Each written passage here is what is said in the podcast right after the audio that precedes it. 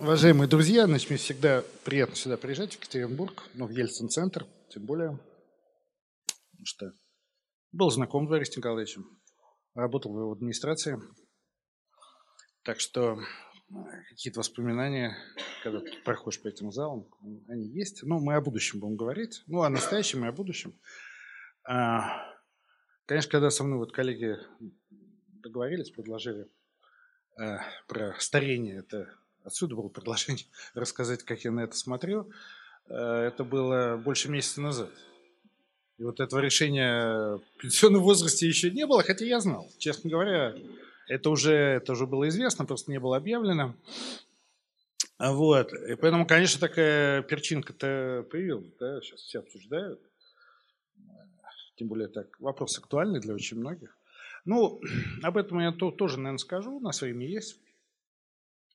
Ну, сначала, наверное, э, все-таки о каких-то объективных вещах, которые имеют и глобальное значение, и российское значение. Вот. Ну, смотрите, э, демография, конечно, вещь, э, вы знаете, наука такая точная, и в принципе чудес в демографии не бывает. И глобальные тренды во всех странах, ну, за редким исключением заключается в том, что люди живут дольше, а рождаемость снижается. Ну, слушайте, уже даже в ряде арабских стран, мусульманских стран, например, в Египте, в Тунисе, по некоторым сведениям даже в Саудовской Аравии, женщина в течение жизни рожает двоих, максимум троих детей. Это исламские страны, где традиции еще недавно были совершенно другие. Ну, есть еще страны в мире, где э, вот этот коэффициент рождаемости, ну, то есть сколько женщина в течение жизни рожает, больше, ну, допустим, в Нигерии, по-моему, он еще равен 6 где-то. Но это, это исключение, и даже эти все страны, которые сейчас в такой высокой рождаемости, там, ну, это вопрос, конечно, десятилетий, понятно, что в один, в один, в один день это не происходит, но тем не менее. Э, в Сингапуре женщина рожает меньше одного ребенка в течение своей жизни уже сейчас есть такие данные. Э, в целом ряде европейских стран, Италия, Испания, э, ну, чуть выше единицы, там 1,1, 1,2, 1,3. Ну, Россия в этом смысле абсолютно в тренде. Э, прошли те времена, ну, там, дореволюционные, да, когда в России было основном крестьянское население, когда женщина в течение своей жизни там, Рождаемость была там, порядка 5-6 детей тоже, примерно вот как сейчас еще в некоторых африканских странах. Ну, я не говорю о смертности, а о том, что там, 25-30% там, в зависимости от региона, в зависимости от дат, э, все-таки детей умирало, была очень высокая младенческая смертность, но тем не менее количество рождений было очень большое. Сейчас э, у нас э, вот на данный момент э, этот коэффициент э, где-то в районе там, 1,6.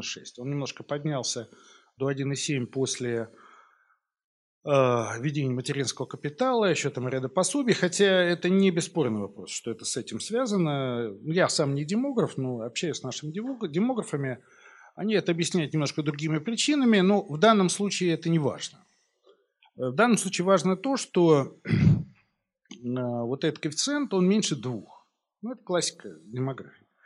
Значит, если женщина рожает в течение своей жизни меньше двоих детей, точнее, есть там коэффициент 2,1, Потому что есть какие-то женщины, которые в силу каких-то причин там, ну, замуж не вышли, они там имеют какие-то болезни, не рожают. То есть за них тоже надо рожать. Если меньше вот это 2,1, то население начинает уменьшаться в той или иной стране. Понятно, что это смазывается миграцией в целом ряде стран. И, кстати, в России в том числе, потому что у нас довольно большой приток, я имею в виду на постоянное место жительства. Мы не говорим про трудовую миграцию – то есть это люди, которые ежегодно получают российское гражданство, приезжают из других стран, они, э, в принципе, все, вот, ну, 90-е годы, кстати, был очень большой приток мигрантов, ну, из республик бывшего Советского Союза, русские, прежде всего, конечно, поехали.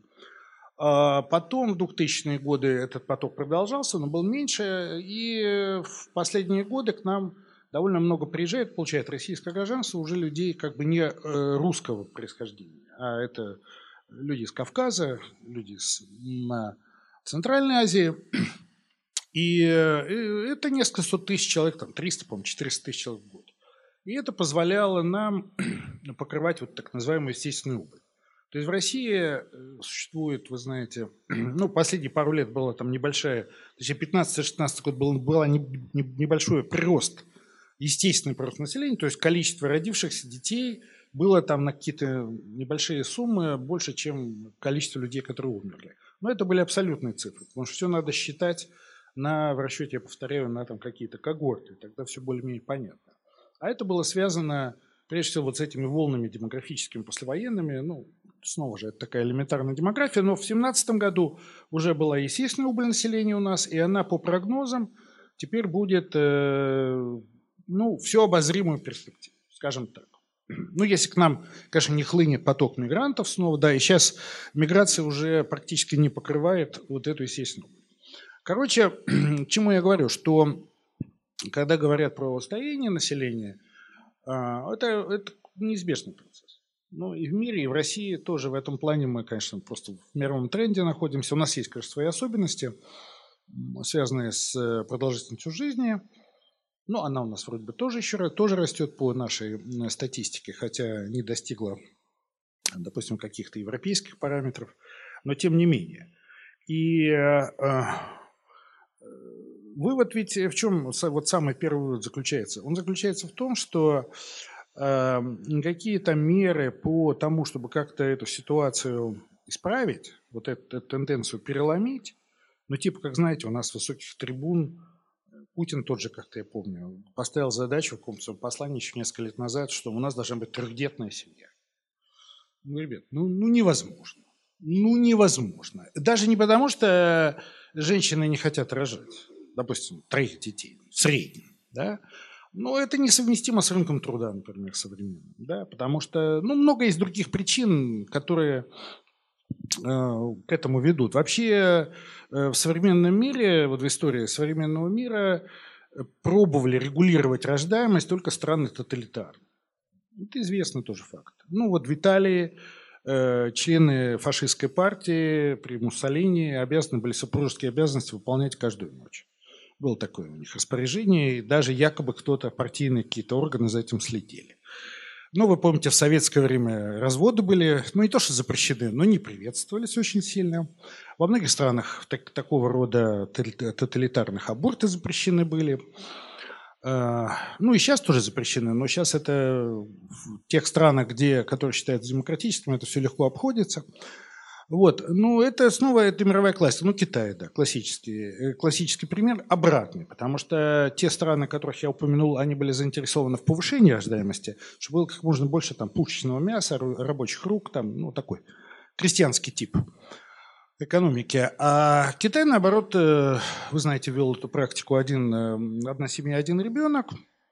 И, кстати, они сейчас входят очень успешная была, между прочим, политика. Они сейчас входят э, абсолютно в кризис демографический, но тоже это проблема ближайших десятилетий. У них идет быстрое старение населения в Китае, у них через там, лет 10-15 остановится рост населения, и у них есть проблема невест уже у подрастающего поколения, ну и так далее и тому подобное. Вот. Но как бы э, единственное, что в демографии можно делать, что зависит от политики, да, это не рождаемость. Это помощь семьям, да, это немножко разные вещи. Вот ребенок родился, да, конечно, общество должно помогать этой семье, потому что там доходы теряются, у женщины есть какие-то проблемы с трудоустройством, ну и так далее. Это немножко разные вещи. Это разные вещи. Но, конечно, есть проблема смертности, это проблема более регулируемая, я бы сказал так. Вот, вот она регулируется, пожалуй, в наибольшей степени. Ну, у нас, конечно, вложили последние годы деньги в родовспоможение, построили там разнообразные перинатальные центры, хотя при этом закрыли очень поспешно многие родильные дома, особенно в провинции это, это сказывается. Но в целом снизили э, младенческую смертность довольно существенно. Вот тот рост средней продолжительности жизни, о котором у нас любят говорить, какой-то совершенно... Честно говоря, я не знаю, я не демограф, я с коллегами разговаривал много – ну, у них есть сомнения по поводу того, что можно в течение года повысить э, среднюю ожидаемую продолжительность жизни при рождении на год. Это чудо. Ну, мировая практика этого ну, как бы особо не показывала. Но это ладно, это вопрос к статистике, к тому, как она у нас это дело считает. Росстат – это вообще такая загадочная структура. Вы же видите, он сейчас там промышленное производство может пересчитывать то в, ту, то в одну сторону, то в плюсы, то в минусы, там методики разные, попробуй разберись. Вот. Э, но э, вот тот рост средней продолжительности жизни при рождении, о котором, да, это надо не забывать, он, конечно, был связан прежде всего с снижением довольно существенным вот этой младенческой смертности. При этом уровень младенческой смертности у нас все равно выше, чем в большинстве стран европейских, даже практически во всех странах он меньше, чем довольно существенно. А, но если мы посмотрим на все остальное население, да, там ситуация намного хуже. У нас феномен давно известный, еще чуть ли не с советских времен, сверхсмертность мужчин, который, с которым мы не справились. Когда мужчин среднего возраста это такой феномен, который изучают очень давно. Эксперты, демографы пытаются объяснить, когда э, ну, какой-то экстремально высокий уровень, 45-50 лет мужчины, не женщины, мужчины, сердечно-сосудистые заболевания, целый ряд других, онкологические и так далее. Я не говорю уже про уровень там, насильственных смертей, это объяснимо. А вот такие вещи, э, снова же есть к этому, видимо, какие-то причины, не только чисто медицинские, но и а, социальные, экономические, потому что ну, все-таки нагрузка, стресс там 90-х годов очень сильно сказалась, на самом деле, на, особенно на мужчинах, поэтому такая смертность. Но это продолжается до сих пор. Это продолжается до сих пор. Это, конечно, проблема системы здравоохранения, которая вот у нас, например, онкологическое заболевание выявляются в основном на третьей-четвертой стадии. Когда либо уже вылечить очень дорого, либо вообще, извините, невозможно нормально. Ну, сейчас э, якобы об этой программе федеральной говорят, вот в очередной раз, хотя проблема давно была известна, еще и 20 лет назад, но сейчас вроде бы какую-то будет программу такой онкологической профилактики, выявления на ранних стадиях вроде бы будут делать. Ну, посмотрим. К сожалению, наш уровень управления государством настолько низок, что даже самые какие-то хорошие идеи часто выхолащиваются. А, ну, у нас э, треть мужчин не доживает до 60 лет. Это официальная статистика. Да? То есть, э, так, ну, это не к вопросу о пенсионном возрасте, это можно отдельно поговорить, но это официальная статистика. Э, до пенсионного возраста 55 лет у нас не доживает где-то 8, по-моему, процентов женщин. То есть намного меньше, но понятно, потому что другой возрастной порог, ну и женщины объективно отличаются более, более ну, лучшим состоянием здоровья, чем мужчины. Э, короче говоря, вот э, тут опять парадокс получается. Чем больше мы будем вкладываться в медицину, чем больше мы будем улучшать жизнь вообще нашего населения, тем оно будет быстрее стареть. За счет роста продолжительности жизни. Да? Это же понятно. И э, вот сейчас Путин там говорит о 80 плюс там, к 2030 году. Ну, хорошо бы, если бы это было, конечно. Такая продолжительность жизни, то, что сейчас уже есть в Японии, в ряде европейских стран – но как-то у нас не очень понимают, что эта тенденция совершенно как-то меняет многие процессы. Вот э, даже не медицинские, а там социально-политические даже в каком-то смысле. Ну, если даже взять, вот, допустим, сферу политики, ну, слушайте, Трамп стал президентом в 70 лет. Никто как-то в Соединенных Штатах не предъявлял ему претензий, что ты старый вообще, куда ты лезешь. Тебе давно пора на пенсию, там сидеть с внуком. Ну, 70 лет стал. Вот смотрите, в Малайзии сейчас вернулся к власти э, премьер-министром, он 90, по-моему, 2 года. Он выиграл выборы, или 93 года, да. Но, видите, и как бы тоже это не помешало ему, э, в том, что, при том, что Малайзии население относительно молодое, потому что у них тоже снижается рождаемость, но сейчас как раз в расцвете сил находится многочисленное поколение, которое родилось там 20, 30, 40 лет назад. Их довольно много. Как раз в этих странах очень много молодежи. Э, это как вот эта волна сейчас идет. А, и вот они избрали в качестве своего премьер-министра человека, которому там 93 года. И я должен просто сказать, что, видимо, эта тенденция будет очень сильно нарастать, а, когда, э, это тоже такой парадоксальный вывод, э, когда пожилые а, поколения будут возвращаться во власть. По многим причинам. Ну, во-первых, как избиратели. Ну, представьте себе, да, когда э, количество пожилых э, избирателей среди всех избирателей постепенно увеличивается, да, молодых, ну, относительно молодых, постепенно уменьшается из-за демографии. Представьте себе выборы, да, ну, если есть выборы, конечно. когда люди приходят, и там конкуренция, когда они голосуют за то, что они хотели бы, а не за то, что им по телевизору сказали. А тут возникает очень много интересных вопросов. Да? Вот э, как будут голосовать, э, вот это, как будет голосовать этот электорат? Через 10 лет, через 15 лет? Конечно, можно предположить э, какие-то э, такие конспирологические версии, что так как это более пожилой электорат, то это все будет возврат к каким-то консервативным временам, так, э, назад, э, как это было там 50 лет назад, еще когда-то нет. Это будет не так. Кстати, вот феномен Соединенных Штатов, там действительно и Брексит, между прочим, э, это вторая проблема политическая, но она связана с следующей проблемой, проблемой э, рынка труда. Там же проголосовали, и благодаря этим голосам вот выиграли, выиграл Трамп, и Брексит произошел. А как раз люди более пожилые, скажем так, более возрастные, вот они определили эти результаты, чем более молодые. Почему? Потому что а, люди вот в условиях, когда они видят, что жизнь совершенно меняется и по длительности, и по качеству жизни – а, между прочим, э, опросы показывают, что в России человек считает, что он старый, когда ему исполнилось 60 лет, а в Европе, когда ему исполнилось 70 лет. Это интересно. Да? Вот 10 лет разница. Да? Восприятие самого себя.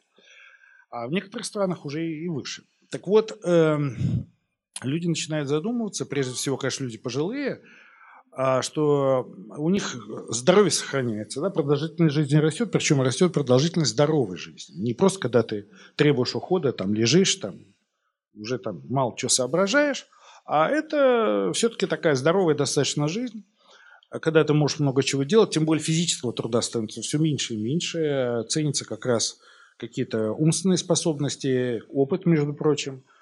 Э, кстати говоря, пожилые люди, вот у нас пока эта тенденция особо не видно, но Допустим, в Соединенных Штатах не так давно был, э, была проблема, что э, плохо стали отдавать кредиты пенсионеры, которые брали деньги на обучение.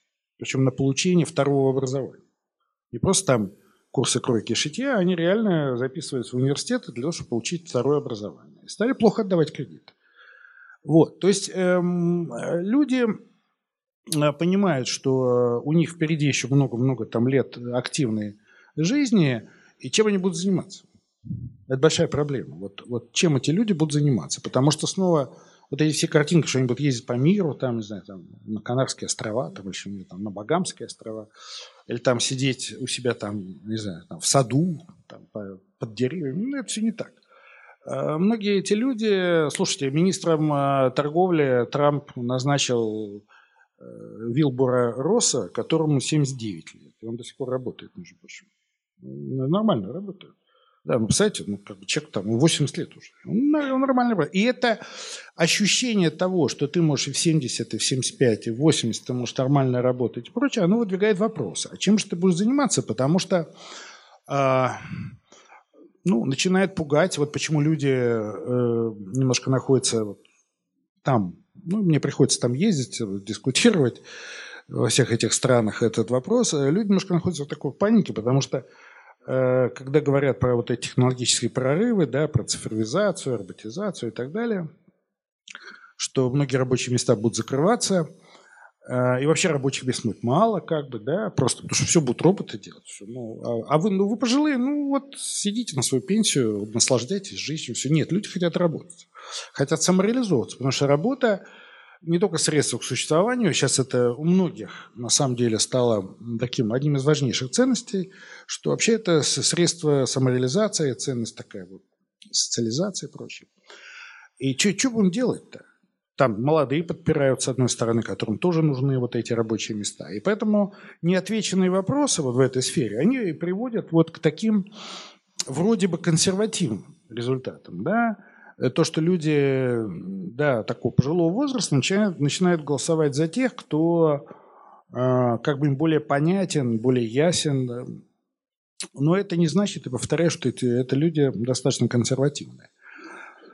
И э, сейчас, конечно, идет э, вот эта большая дискуссия по поводу рынка труда в мире. Да, вот действительно, ну, э, целые профессии исчезают.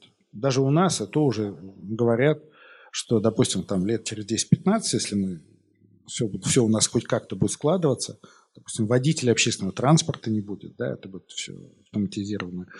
Э, ну, вот многие даже существующие сейчас э, промышленные предприятия будут переведены на безлюдные производства. А чем люди-то займутся? Это, принципиально важно. И охранников тоже не надо. Слушайте, я недавно, вот граница, да, вот казалось классический вопрос. Вот в начале июня ездил в Израиль, ну, я уже это видел. Безлюдные, безлюдные границы. Вы вспомните, как вы нашу границу пересекаете, когда в будках сидят наши пограничники, и вот там таможенники и так далее. В Израиле это безлюдно. Почему? Потому что вы вставляете свой, свой паспорт, ну, биометрический, конечно, надо иметь, и смотрите видеокамеру. То есть а, сличает и все. И вам вылазит бумажка, что вы можете перейти границу. А там турникет за этим. Вы прикладываете эту бумажку, и, и все, и все. И вы не видите ни одного пограничника. Они не нужны. Ну, там кто-то один сидит, наверное, на всякий случай. Вдруг там кто не сообразит, что нужно делать.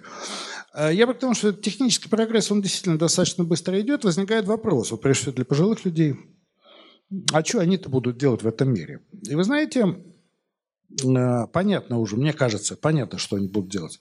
Они будут э, на самом деле, вот, например, местное самоуправление. Да? Ну, там. У нас это пока еще сложно представить, тем более у нас местное самоуправление, что называется, оно только так, для виду существует. Да, его практически сейчас уничтожают. Вот у вас господина Ройзмана, как что с ним сделали? Ну, не с ним лично, а с выбор, выборами мэра такого большого города, как Екатеринбург. Да, вот.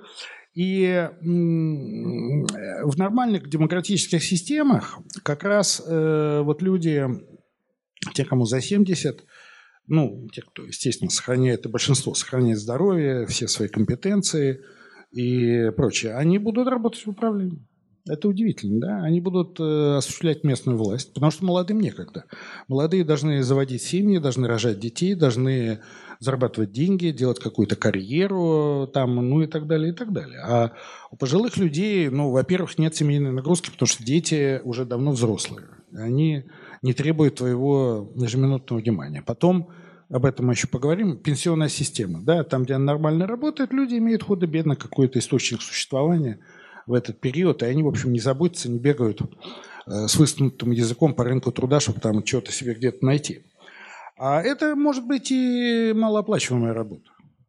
Вот. То есть э, не, не обязательно, даже я бы сказал, работа на муниципальном уровне часто, ну, может быть, волонтерская. И сейчас, кстати, волонтерство это же, это же не шутки. Даже у нас в России, по-моему, сейчас идет год, год волонтера. Но это имеется в виду совершенно другое. Да? А то, что волонтерство станет э, очень важным элементом жизни пожилых людей, причем такой настоящий, да?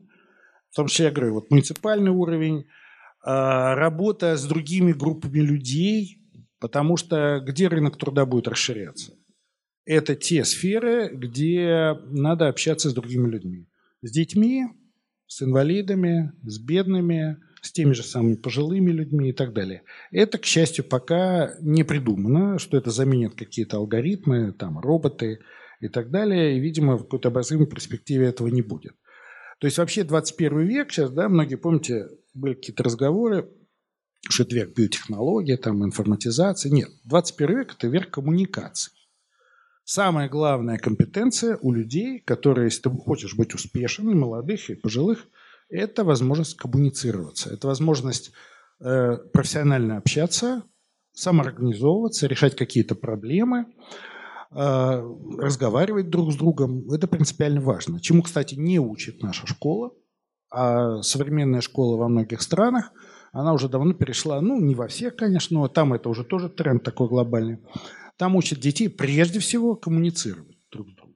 Вопрос не в том, чтобы впихнуть в этого ребенка там формулы там какие-то. Это, это он и так все получит, это он знает, как это сделать, не хуже, чем его родители и учителя. А вот э, это называется социализация. Социализация.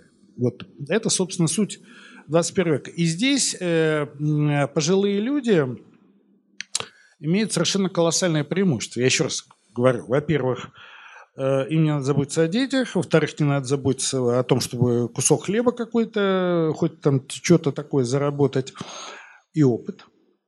Понимаете, э, помните, классический всегда был вопрос литературы мировой, по-моему, русской литературы, это конфликт поколений, да, там отцы, дети, всегда это было, да, что поколение детей, оно считало своих отцов, там, родителей какими-то жутко устаревшими, это было и в XIX веке, ну, сейчас тем более, ну, очевидно, э, что это все как бы две разные вселенные. Так вот, мне представляется, что вот такие вот изменения – о которых я говорил, когда пожилые на самом деле займут очень много важнейших мест в общественной жизни, в политической жизни. Э, это на самом деле какой-то новый подход вот к, этому, к этой солидарности поколений, потому что молодым э, тогда ведь придется с ними как-то сосуществовать, потому что эти люди будут осуществлять во многом власть, они будут эти люди, ну, как выполнять вот эти важнейшие ниши. Я повторяю, вот это перенос знаний, Э, ну, как бы накопленный, как когда-то было. Слушайте, это же идет все по циклу, что когда там, в средние века не было этих всех наших гаджетов и прочее, ну что, старшее поколение рассказывали молодому поколению, а то их копировало, это молодое поколение делало, также рассказывал своим и прочее. Сейчас, потом это все сильно было нарушено. А сейчас, как мне кажется, вот мы это увидим, он на протяжении ближайших десятилетий, вот этот перенос э, знаний, он снова возобновится. Он снова возобновится.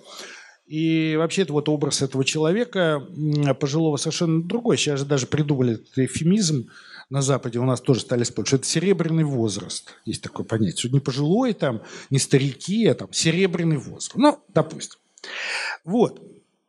Это чтобы э, как бы было понятно, что сейчас, какой, э, как, как бы, что дискутируется – на самом деле, исходя из того, что будет лет через э, там, 10, 15, 20, вот в тех странах, которые себя считают развитыми. Ну, понятно, что э, у нас дискуссия совершенно другая, вот, потому что мы имеем тоже старение населения, вроде бы такой тренд российский, такой же соответствует, как и тренду на глобальному, но все совершенно, конечно, все совершенно по-другому, по очень многим причинам. А, ну, да, это, безусловно, пенсионная система. Вот это вот принципиально важный момент, потому что я же уже сказал, что вот это, вот это новое соотношение возрастов, поколений, оно обеспечивается, надо сказать, прежде всего независимостью финансовой поколений друг от друга. Когда никто никого, ну, грубо говоря, да, потому что это так обобщен, никто никого не кормит. Ну, понятно, что если дети добропорядочные, они родителям всегда помогут. Ну, хотя это не должно быть, видимо, правилом. Я имею в виду деньгами. Тут вопрос уже в отношениях, а не, а не в деньгах. А, э, и, и здесь, между прочим, вот э, та социальная политика, которая там проводится во многих странах, она этому более-менее соответствует, хотя пенсионные системы во многих странах испытывают тоже большие проблемы, но тем не менее все идет в ту сторону. У нас Ситуация, вы понимаете, совершенно, э, совершенно обратная. И э, это связано прежде всего с тем, что я говорю, вот э, финансовый, как бы экономический базис для жизни пожилых людей, он не обеспечен. В целом он не обеспечен.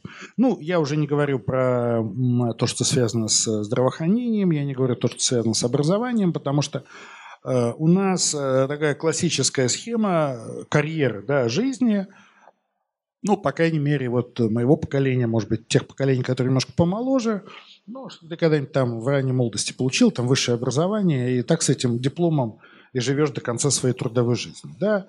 Э, есть исследования, которые показывают, что у нас максимальная зарплата в стране это где-то в 40-45 лет. Ну, имеется в виду, когда человек более-менее образован, у него какая-то профессия. Он не просто, там, допустим, грузчиком всю жизнь, вот как начал, после там 9 классов, так и до конца жизни. Нет, я имею в виду люди, кто получил профессиональное образование, либо среднее специальное, либо высшее.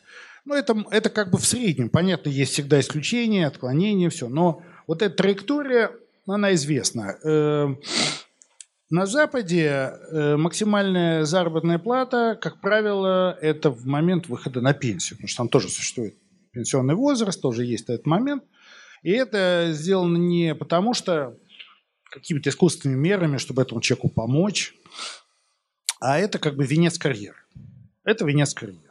Люди уходят, а, они уходят на пенсию не в смысле, что они будут просто отдыхать. Да? Я говорю еще раз, это люди переходят в какую-то другую сферу, которая, может быть, не связана с той сферой, в которой он работал последние там, какие-то десятилетия. Я уже говорил про образование, про какую-то переориентацию на какую-то там деятельность общественную, гражданскую, политическую и так далее. У нас э, вот здесь, конечно, все совершенно по-другому. И мы прекрасно все с вами знаем, кто-то на личном примере, кто-то на примере знакомых, родственников. У нас существует возрастная дискриминация, хотя она там официально запрещена. Ну, правильно, конечно, она не должна быть, но э, есть, особенно сейчас, вот в разгар этих дискуссий по поводу пенсионного возраста, э, очень много идет информации, очень много идет э, мнений, допустим, там частных структур, которые занимаются трудоустройством, они, они четко показывают по своим данным, что человеку после 45-50 уже найти работу, ну, мягко говоря, сложно. Ну, по, снова же, по причине первой, что он теряет свою квалификацию, как правило, которую он когда-то получил, а вторую он не получил. У нас система непрерывного образования, или как э, там говорят на Западе, adult education, то есть образование для взрослых, у нас она не существует. Именно как система вот. Эм, второе, безусловно, связано с состоянием здоровья. Люди наши, в общем, есть тоже исследования, но есть такое слово «устают», где-то вот ближе к тому в пенсионному возрасту 60-55. А снова же это во многом связано с даже не, не с тем, что люди болеют, у них есть какие-то хронические там болячки, а даже психологически. Вот действительно сейчас есть такой аргумент вот в этих наших а, нашей пропаганде, да, что надо повышать пенсионный возраст, у нас он, этот пенсионный возраст не поднимался с 30 там, какого-то года, когда действительно тогда был установлен, это 60-55. Это правда. Действительно, он после этого не поднимался. Но ведь это сформировало некие почти биологические циклы в жизни очень многих людей, которые мы сами не осознаем. Потому что ты, допустим, тебе исполнилось там мужчине, допустим, да, 50 лет, у тебя внутри начинают тикать какие-то часики. Да, ты нормально себя чувствуешь, но ты вдруг понимаешь, что у тебя осталось 9 лет до пенсии, 8 лет до пенсии там, и так далее. Под это твой организм подстраивается, он как бы начинает расслабляться, ну, в зависимости от состояния твоего. Что в 60 лет э, на самом деле тоже есть такой аргумент, что у нас там а, я, я говорю, это, это, конечно, полный анекдот, как у нас пропаганда построена, что более 50% людей, выходящих на пенсию, продолжают работать. А я спрашиваю, но, значит, около 50% не продолжают работать. В силу каких причин? Усталость. Ну, я не говорю про то, что болячки. У нас там одно-два хронических заболевания, снова же, особенно у мужчин, 60 лет у большинства а, существует, это снова показывает обследование. Но люди реально э, строят какие-то свои жизненные планы вот именно к этим датам. И э, как-то вот их э, убедить, что, ну подожди, давай ты еще там 5 лет или там 3 года, давай немножко попозже. Это почти на биологическом уровне. Вот этого не очень понимают, это очень сложно. Это очень сложно. А, тем более тут госпожа Скворцова, наш министр здравоохранения, тоже все же сидят, думают, они там, какие аргументы выдвинуть в пользу повышения пенсионного возраста. Значит, она тут высказалась, э, я вот почитал, очень интересный аргумент, что а, а, повышение пенсионного возраста приведет к снижению смертности. Потому что когда человек выходит на пенсию, это для него шок, и очень многие от этого умирают. Поэтому ты выходил мужчина в 60 лет, а если будешь в 65 уходить, у тебя будет 5 лет жизни дополнительно. У тебя этот шок будет в 65 лет. Но, понимаете, это министр здравоохранения Российской Федерации. Вот такой вот аргумент выдвигает. Я, честно говоря, тут, ну как вам сказать, э, ну тут даже и спорить, спорить не о чем. Вот. Э, в том смысле, что она права, то, о чем я говорил да, но в течение, вот сейчас объявить, что через полгода все это поменяется, для этого нужны, наверное, какие-то, ну, может быть, ну, не десятилетия, но довольно длинные годы, чтобы человек перестроил вот этот свой ритм жизни. Действительно, выход на пенсию – это для многих такое довольно сильное потрясение. Вот. Так, что, так что примерно так. Это, это первое. Второе. Да, состояние здоровья. Ну, у нас э, эти цифры давно известны по средней продолжительности жизни – а, кстати, не факт, с моей точки зрения, что у нас вот эти темпы, когда чуть ли не там по одному году продолжительность жизни будет расти в ближайшие годы, в год, да, год в год, а, э, что это все состоится. Потому что это тоже очень важный феномен. А, ну, помните по истории, когда-то люди жили э, там даже в царской России, да, там 40 чем-то лет было средняя продолжительность жизни при рождении. А, за счет детской смертности очень высокой, младенческой, о чем я говорил. Ну, плюс там были какие-то эпидемии, голод даже был в царской России, как известно, среди крестьян регулярная, и всякие такие бедствия. Ну, была даже где-то антисанитария, но известная ситуация. В европейских городах, вот в этих каменных, да, где не было канализации, как только построили канализацию, продолжительность жизни тут же выросла лет на 10. А как только начали делать детям прививки, э, ну, элементарно совершенно, в африканских странах, ну и в России, в странах Азии, Африки и так далее, продолжительность ожидаемой жизни при рождении резко повысилась, потому что ну, дети перестали умирать, по крайней мере, в младенческом возрасте. А, то есть есть какие-то меры, вот, например, а, а почему, допустим, у нас немножко увеличилась продолжительность жизни среди мужчин? Это не заслуга нашего здравоохранения, хотя там, может быть, какая-то заслуга есть, но фактор – Например, благодаря нашей телевизионной пропаганде, в данном случае это плюс, женщины стали покупать тонометры и стали своим мужикам мерить давление. Он померил, видит, у него там 180. Нет, дорогой, прими таблетку. И он принимает таблетку, и у него не, не происходит либо криза гипертонического, либо инсульта и так далее. Это, это серьезно.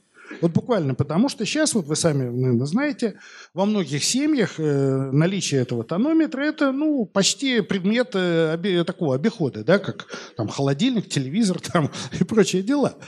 Вот. Но это время заканчивается. Понимаете, когда продолжительность жизни зашкаливает за там, 70 лет, особенно за 75, вот такими элементарными вещами ты дальше не поднимешь. Вот, это, вот это, это очень важный момент. Каждый год, который идет дальше, он дается специальными усилиями. И это и здравоохранение, то, о чем я говорил, совершенно другого типа. А у нас расходы на здравоохранение, ну, так, грубо говоря, в два раза ниже того, что нужно было бы. Ну, грубо говоря. Вообще у нас э, социальная сфера недоразвита в два раза. Вообще везде, если вы возьмете, умножьте на 2, это то, что хотелось бы иметь. Даже это, кстати, видно в вопросах. Когда люди, вот сейчас по поводу пенсии идет много опросов, вот какую пенсию вы хотели бы иметь? Люди называют пенсию вот ровно в два раза больше, чем сейчас. Ну, сейчас средняя пенсия где-то 14 тысяч, они вот говорят там 27, 28, 25 тысяч. Или спрашивают, какую вы хотели бы иметь зарплату? Да, ну вот примерно называют в два раза больше зарплату, среднюю вот по своему региону, где они живут. То же самое и по здравоохранению, и по образованию, то же самое. У нас э, все недофинансировано, грубо говоря, в два раза. А от этого много чего зависит, потому что, я повторяю, э, э, здесь э, вот есть просто прямая зависимость. Если мы возьмем страны европейские или страны Организации экономического сотрудничества и развития, у них государство, не частный сектор. Ну, люди там тоже кое-где тратят свои деньги, но государство тратит порядка там 6-7% ВВП на здравоохранение. У нас где-то 3,5%. Причем, если возьмете, что такое процент ВВП или там на душу населения ВВП, допустим, в Германии и, допустим, в России, там будет разница не в два раза, там будет разница раз в пять. Понимаете? То есть мы очень серьезно отстаем как раз по этому, по этому параметру, даже с точки зрения того же самого здравоохранения. С этим двигаться дальше нельзя. И то, что сейчас там обещают какие-то небольшие примочки в рамках вот этого майского указа путинского, которым вы все знаете, там чуть-чуть увеличение этого финансирования, хотя до этого трехлетний бюджет спокойно наша Государственная Дума приняла и Путин подписал на вот 18, 19, 20 годы, там снижение, снижение расходов э, государственных на здравоохранение и на образование. Ну, Друзья, это называется, посадили картошку и тут же выкопали, потому что кушать хочется. Ну, начали вроде что-то вкладывать. Были, помните, нацпроекты какие-то, ну, что-то еще, там региональные программы по финансированию здравоохранения. Э, зарплату подняли, допустим, вот в, в рамках тех майских указов учителям, врачам. Ну так дальше продолжайте процесс, только более умно, конечно. Там есть много проблем неэффективности, и это отдельный, отдельный разговор. Нет, это уже все сворачивается, и фактически, так сказать, увлечения никакого особо не будет. Это первое. Второе, безусловно, это, это наша экономика. Вот это очень важно. А, а, понимаете, все-таки люди живут за счет того, сколько они получают доход. Ну, допустим, зарплаты. Почему у нас такие низкие пенсии? Потому что у нас низкие зарплаты. Ну, не могут быть высокие пенсии в стране, когда средняя зарплата находится вот на уровне, там сейчас там 30 с чем-то тысяч рублей. Это средняя по стране. А если мы берем медианную, вы знаете разницу, да, что такое медианная зарплата? Когда половина ниже, половина выше, да, это вообще там 25 тысяч рублей. У нас целый ряд регионов есть, где вообще средняя зарплата там э, зашкаливает вниз за 20 тысяч, там, ниже, чем 20 тысяч рублей. И считается хорошей, когда люди столько получают. Ну, э, какая может быть с такой заработной платы пенсия? Понятно, что без э, каких-то экономических успехов мы будем очень много говорить и об этом, и о продолжительной жизни в конечном счете. Хотя э, целый ряд стран, э, допустим, не таких развитых, как мы формально, допустим, Китай нас обогнал по продолжительной жизни уже. Еще целый ряд стран, которые формально имеют ниже вот ВВП на душу населения, нас обогнали. Но это связано с чем? Это связано с тем, что они э, все-таки правильно и эффективно вкладывают те небольшие деньги, которые у них есть. И они дали довольно широкий, как это ни парадоксально, в Китае довольно широкий есть э, фрагмент э, свободы экономической. Да? Тот же сам бизнес развивается. Да, политической свободы нет. Но экономический бизнес э, экономически развивается. Это пример то, что у нас было во времена оттепели.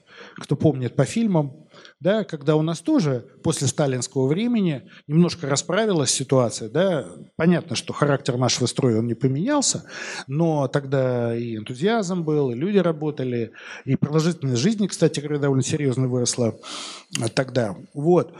И, э, а у нас сейчас, э, я говорю, ситуация заключается в том, что без вот таких вот каких-то фундаментальных вещей, связанных с тем, как люди живут, с качеством их жизни, да, а это напрямую связано с тем, какая экономика.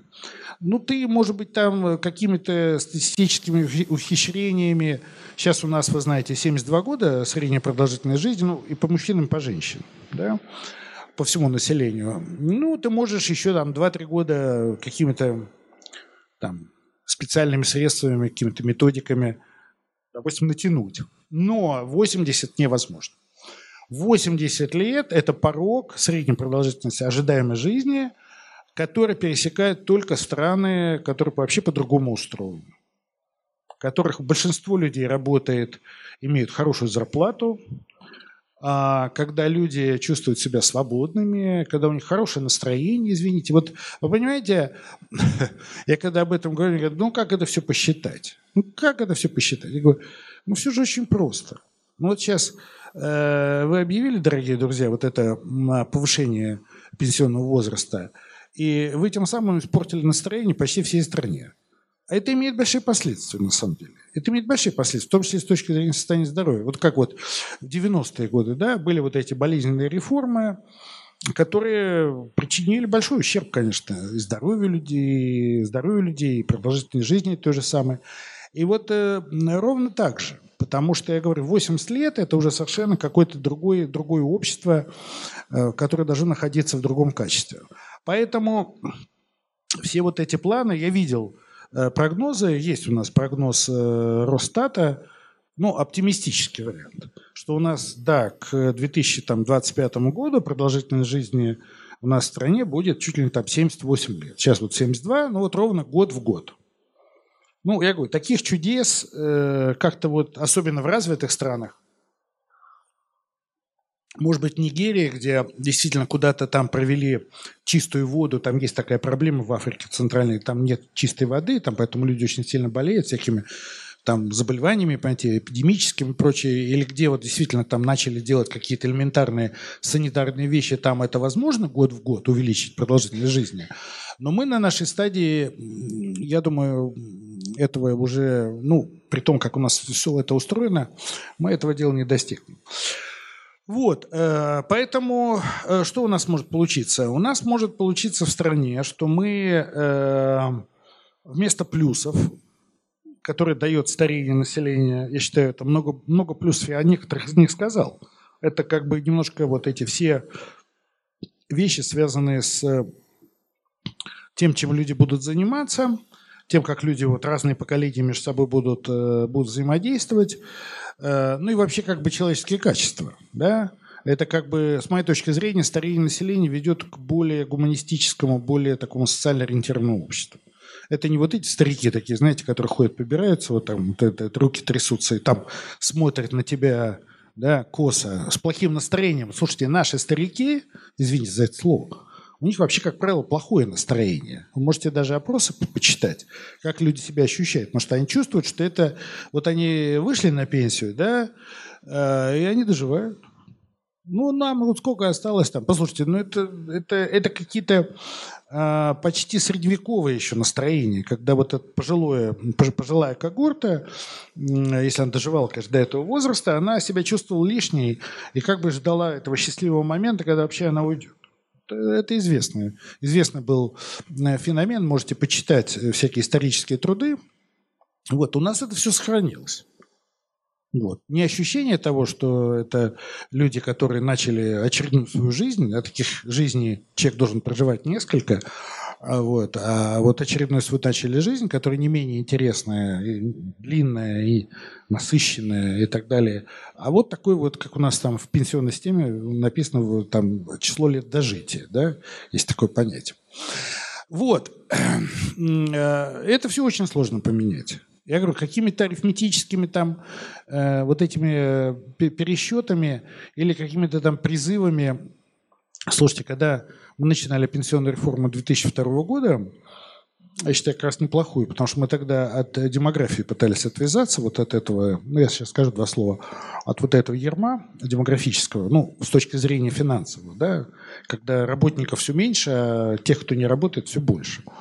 Вот. Ну и нам нужно было, конечно, тоже как-то людям объяснить. Мы там наняли одну компанию, известную до сих пор, коммуникационную, типа э, ролики показывать нашему, нашему населению, как вообще вот цель пенсионной реформы.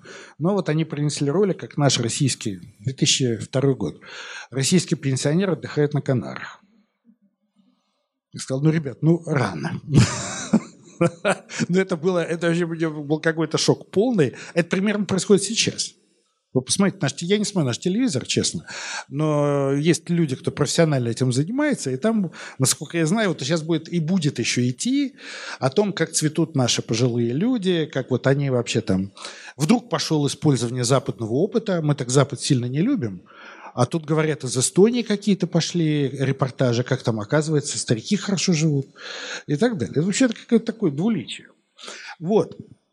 Я э, просто вот этот вывод, он, конечно, принципиально важен, что старение населения дает шанс на то, чтобы общество вышло на следующую стадию своего развития, достаточно успешного, кстати, малоизвестного еще, потому что, я повторяю, там на Западе дискуссии по этому поводу идут, там много вопросов, на которые пока сложно дать ответ, но там смысл понятен. А мы у нас находимся в парадигме совершенно другой с точки зрения того, как бы нам что называется, от этих стариков, в общем-то, избавиться. Ну, скажем так. Ну, этого не говорят. Понятно, что у нас очень все гуманистично, у нас социальное государство по Конституции, там все, но смысл-то понятен. А, тут два слова, конечно, о пенсионной системе. Потому что, смотрите, вот эти э, солидарные пенсионные системы, в которых мы сейчас с вами живем, да, ну и целый ряд стран по-прежнему в них, в них живут, когда за счет взносов работающих выплачивается пенсия пенсионерам нынешним, да, вот солидарность поколений. Ну, она действительно под угрозой сильной из-за демографии. Когда, э, я помню, вот мы ездили, изучали, там, допустим, Мексика, там, шесть работников, один пенсионер. Ну, понятно, что шесть работников за счет своих взносов небольших, да, чтобы не давить бизнес, они вполне обеспечат вот этому пенсионеру более-менее по местным меркам приличную пенсию. У нас сейчас действительно ситуация в этом плане довольно плохая, потому что э, у нас, э, ну, вы знаете, работодатели платят взносы в пенсионный фонд. Так вот, э, то количество работников, за которых у нас выплачивается эти взносы, это около 50 миллионов человек. А пенсионеров, вы знаете, уже более 40 миллионов. То есть соотношение такое. И оно, конечно, меняется в худшую сторону, безусловно.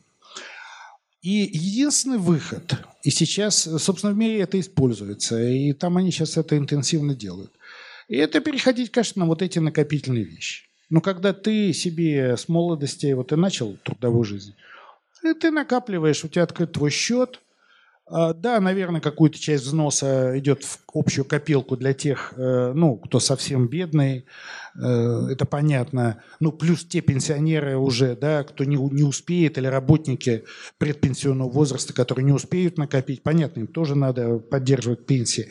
Но э, постепенно, по мере вот демографических изменений, да, те поколения старше уходят, а молодые поколения, там 30-40 лет, продвигаются к пенсионному возрасту, у них накапливается определенная сумма денег на их личном счету. И вот, вот из этих денег, плюс там есть, конечно, доходность, из этих денег они себе могут обеспечить, есть расчеты, как это, и есть практика, как это происходит в целом ряде стран. Но понимаете, вот типовая э, пенсия в Соединенных Штатах, вот у нас там говорят, американский пенсионер там хорошо живет, ну, по сравнению с нашим пенсионером. Но она состоит из трех частей. Там действительно платится солидарный взнос, довольно большой, кстати, 14%. Но за счет этого ты, если у тебя есть какое-то количество лет стажа там минимального, ну, ты свой тысячу долларов получишь в месяц. Это немного. В Соединенных Штатах это не такая большая сумма, потому что тебе надо налоги платить, медицинскую страховку и прочее. Эта сумма очень маленькая.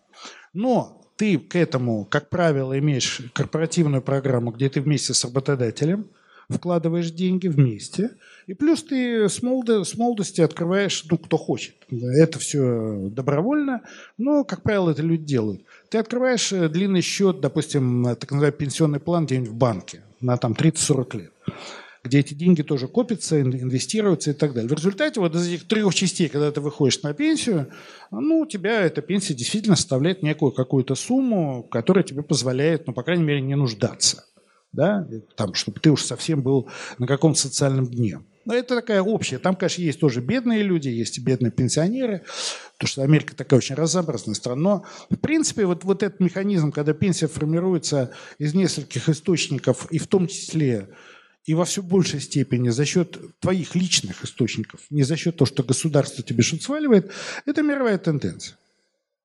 Но у нас, э, вы же сами понимаете, вот мы 6% тогда попробовали ввести в 2002, ну, было 2%, 4%, потом 6%. Ну, правительство, вот я уже говорил, да, картошку посадили, через там утром посадили, вечером выкупали. Ну, вот они э, решили эти деньги на них, что называется, наложить руку. Помните, в 2014 году взяли, заморозили. Ну как, э, то есть э, поступления новые на эти индивидуальные счета людей 67 -го года рождения и моложе, эти поступления идут теперь э, в пенсионный фонд, в общую копилку, выплачиваются вот пенсионерам нынешним. Ну, понятно, что есть проблема, чтобы нынешним пенсионерам обеспечить пенсии маленькие и прочее, но это можно сделать по-другому. Как раз и в этом нет, как нам представляется, особых проблем, но решили вот фактически за счет пенсионных прав молодых поколений – решили подкормить поколение более старшее. Я считаю, это вообще аморально. Это аморально. Потому что получается так, что э, а что будут те делать молодые поколения, кому 20-30 лет, когда там через там, 30-40 лет они будут подходить к пенсионному возрасту. Сейчас многие же не задумываются об этом, об этой арифметике. А тут еще ввели эту бальную систему. Кстати, Голикова правильно сказала, ну, разговариваем что ее надо отменить. А эта бальная система исчисления пенсии, во-первых, очень запутанная, тяжелая, но она фактически еще больше перекачивала пенсионные права молодых в пользу нынешних пенсионеров. Потому что государство, кроме того, что заняться у кого-то отнять, а кому-то дать, ничем заниматься не может. А найти другие источники, которые позволили бы и молодым накапливать пенсионные права, и пожилым иметь хоть какие-то более-менее приличные выплаты, оно у нас, э, к сожалению, никак не может. Вот. Поэтому э, у нас э, пенсионная система, вот, понимаете, повышает хоть пенсионный возраст, хоть там до 100 лет. Вот если она построена вот на этом принципе, когда э, молодые поколения как бы кормят э, поколение пожилые, ну смотрите, допустим, это дело произойдет. Вот эти 65 лет реализуют, и 60 лет для 63 года для женщин. Ну, это, этот э, переходный период, ну, как они предполагают, закончится там у женщин через 16 лет, да, у мужчин через 10 лет. Ну, там, получается, так арифметически, ну, там э, через год выходить, вы знаете, там такая лесенка образуется, но неважно. Ну, вот через э, э, 16 лет, да, когда это все закончится, и будет новый пенсионный возраст у мужчин и женщин – там возникнет та же проблема. Да, формально, может быть, немножко чуть-чуть э, э, увеличат пенсии нынешним пенсионерам, в чем я не уверен. Но тогда снова начнут накапливаться проблемы. Тогда снова демография будет брать свое. Потому что снова, так как идет старение населения, то, знаете, будет э, как бы вот идти вниз, а потом снова это соотношение будет увеличиваться. И тогда снова пойдут разговоры, ребят, ну давайте повышать дальше. И так до бесконечности, да? Что, собственно говоря, на Западе давно поняли, у них же там тоже вот эти процессы повышения пенсионного возраста, все десятилетия после войны, они все шли. И там сейчас в некоторых странах 67 лет, даже где-то поговаривают 70 лет, но они уперлись в потолок. Потому что свыше 70 лет э, пенсионный возраст – это уже, видимо, во многих случаях нерационально физиологически. При том, что я говорил, что люди здоровые, там, вполне в себе и так далее, но там возникают вопросы, когда, в общем, э, люди хотят э, чем-то заниматься тем, что не связано с тем, что они добывают источник пропитания. Вот, там вот чисто такая психологическая вещь. И поэтому там сейчас идет дискуссия, как перейти вот на эти индивидуальные, более жестко, более радикально, на индивидуальные пенсионные схемы, чтобы к демографии это вообще не имело никакого отношения, чтобы вообще понятие пенсионного возраста исчезло. Вот это же принципиально важно. Мы у нас обсуждаем 65, 63 или там, там как сейчас карта лежит, не знаю – сколько там будет э, в результате каких-то там компромиссов. Вот. А на самом деле уже такой как бы основная мысль, которая в тех странах заключается в том, что вообще пенсионный возраст общеустановленный вот для всех надо отменить. У тебя есть твои накопления, и это твоя личная проблема. Ты договариваешься с, теми, кто, с тем, кто держит эти накопления, какая-то финансовая структура. Понятно, что там должны быть э, гарантии государственные для вот этих эм, структур, которые работают с твоими деньгами и прочим. Ты договариваешься, ты там что-то, допустим, накопил, или там бывают случаи, вот мы тут предлагали, у нас это не проходит. Ну, допустим, я в какой-то год очень много заработал. Я хочу внести в пенсионный фонд за себя дополнительные деньги в свой пенсионный капитал. Нельзя. Ну, нельзя. Вот работодатель должен платить вот там э, вот эти 22%, причем у нас же есть, у нас же есть максимальный размер заработка, правда, с него сверху, вы знаете, 10% берут, но 10% не идут ваши пенсионные права, это налог. Это налог. Это налог. А вот до вот этого предельного размера, да, якобы это увеличит ваши пенсионные права. Получается, если вы много заработали, все равно с этого ничего не прибавите к вашим пенсионным правам, к вашему э, будущему.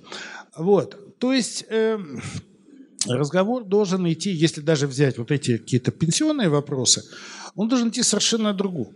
Вот не о том, вот, э, вот туда сюда двигать или сюда двигать. И, э, собственно, я считаю, и я предлагаю там, всем, кому можно уже это сказал и написал, я говорю, ребят, ну давайте мы закончим вот, вот, вот, вот эту вот нервотрепку, которая все население втянулось, да, давайте сделаем так, что, допустим, с 1 января 2019 года, раз уж вам так хочется авторам этого закона, ну пусть он вступает в силу. Но только там маленькую такую статейку сделать, что повышение пенсионного возраста начать с 1 января 2025 года. Почему? Ну, потому что у нас дать людям приспособиться. Первое.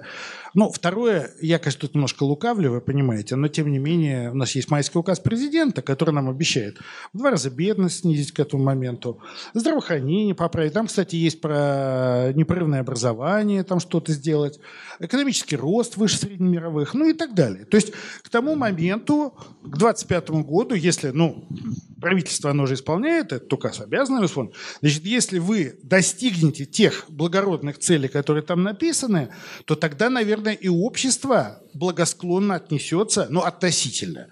И оно приспособится за эти пять лет, что, ну да, с 1 января там 25 года какая-то когорта, ну, выйдет действительно на пенсию на год позже. Ну, например.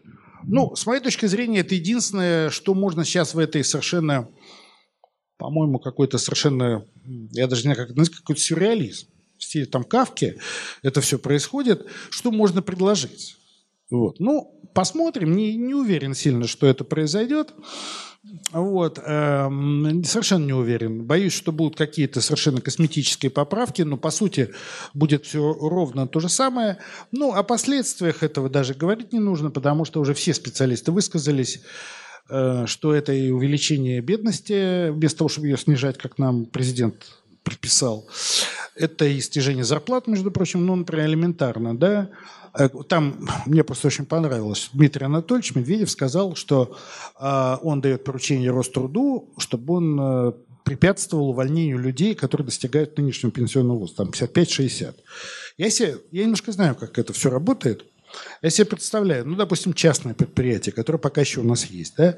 Ну как ты можешь частному предпринимателю прийти и сказать, нет, дорогой, ты не увольняй в 55 лет эту женщину, хотя это заранее спланировано, ведь многие работодатели и сам человек, там же есть контракты, есть какие-то люди, в конце концов, кто-то молодой на это место претендует, что в 55 женщина уходит, в 60 там мужчина уходит. Это во многих случаях планово делается.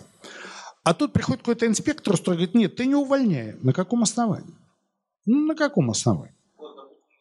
Не, ну это, послушайте, да какие закупки же, да это только привилегированные какие-то отдельные предприятия имеют доступ. Ну, можно, конечно, там, или там в школах, которые являются там как бы государственными учреждениями, да, но у нас и так возрастной тромб. Это же известное дело среди учителей. Это, это известно. Врачи тоже, да. Это, то есть там есть много таких сопутствующих проблем, которые вот таким силовым ручным методом ну, никак не решаются. Поэтому здесь, э, при том, что они это могут вести, вот инициатор этого дела, я абсолютно не исключаю, даю даже на это, там, не знаю, 90% из 100, что это будет введено с 1 января. Реально. Вот. Э, но потом начнут считать последствия. И это потребует э, не то, что там экономию они там какую-то получат, уже первое последствие есть. То, что Голиков пообещала тысячу рублей э, пенсионеру каждому в следующем году, да, потому что обычная индексация, вот 4%, как предполагалось, она дает примерно 500 рублей, да, допустим, в год. Очень легко посчитать. Это дополнительные затраты сверх обычной индексации в следующем году где-то порядка 200, там, 250-300 миллиардов рублей. А это ровно столько, сколько как бы сэкономится из-за того, что в следующем году не будет ни одного нового пенсионера.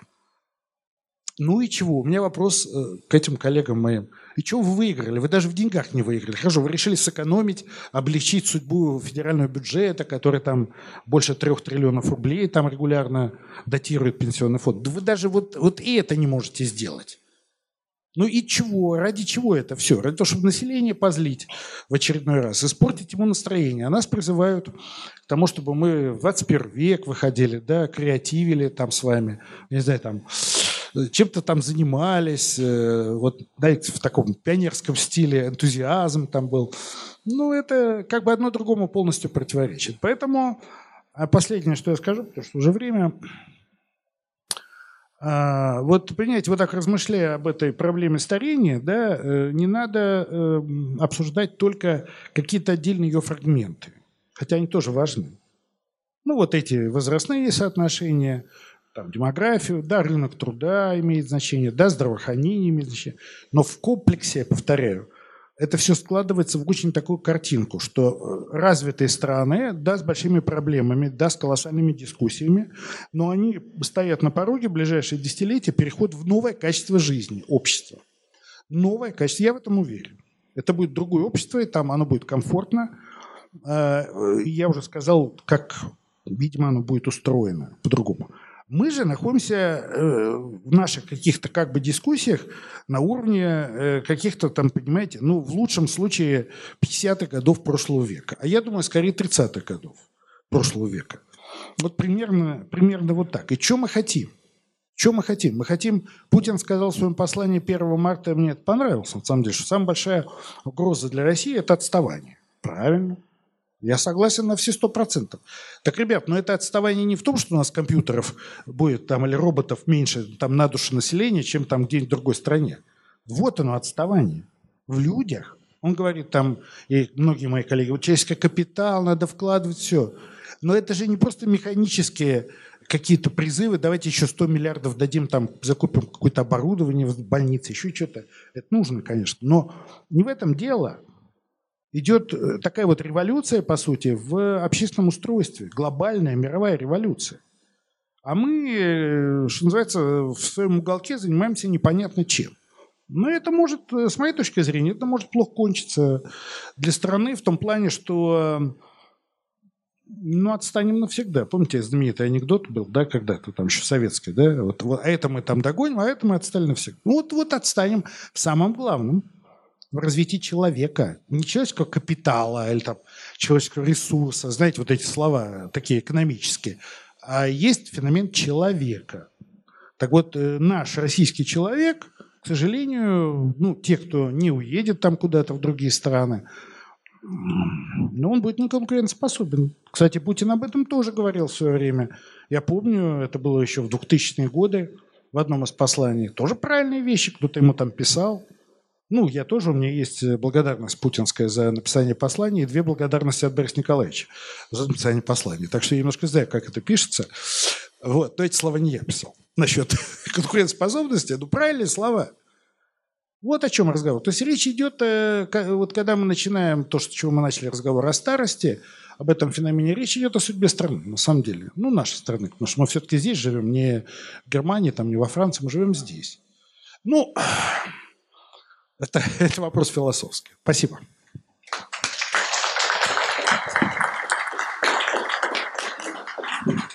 Дорогие друзья, вопросы? Давайте с вас. А, добрый вечер, Иван Батур. Вопрос такой.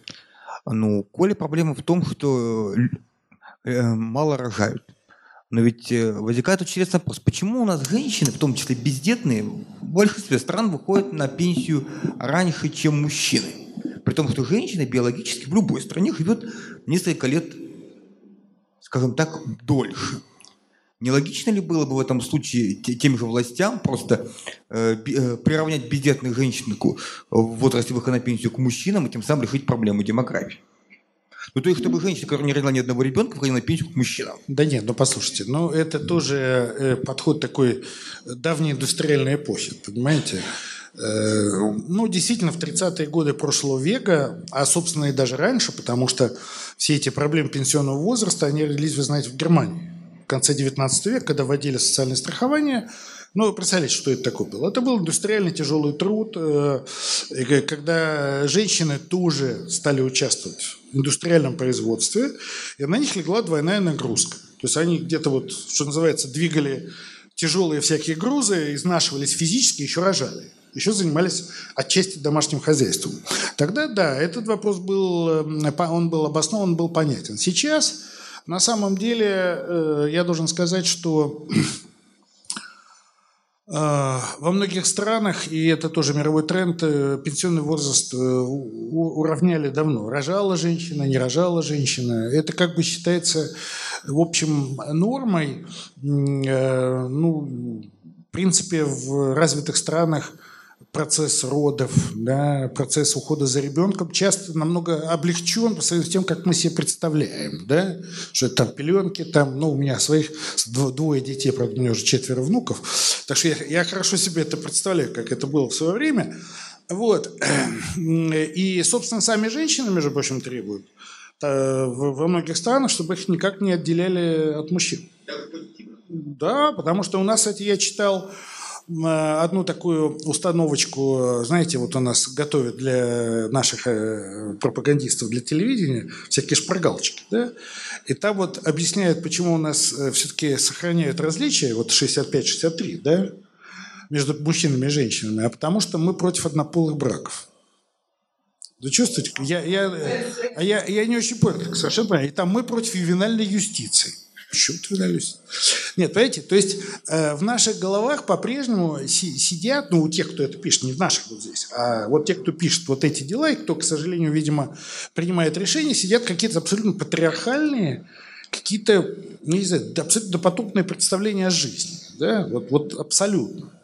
Поэтому, э, кстати говоря, чисто, э, ну, если подойти вот так утилитарно, если говорить о повышении пенсионного возраста, то в России может быть, и то это, думаю, вряд ли, ну, это надо обсуждать. Ну, может быть, стоило бы женщину немножко подвигать пенсионный возраст, учитывая, что у них э, вверх, конечно. Ну, снижение пенсионного возраста, ну, у нас есть такие тут в России сейчас люди, которые этого требуют, но я думаю, это вряд ли. У нас, кстати, э, я об этом не говорил, но у нас же многие выходят на пенсию досрочно, порядка четверти.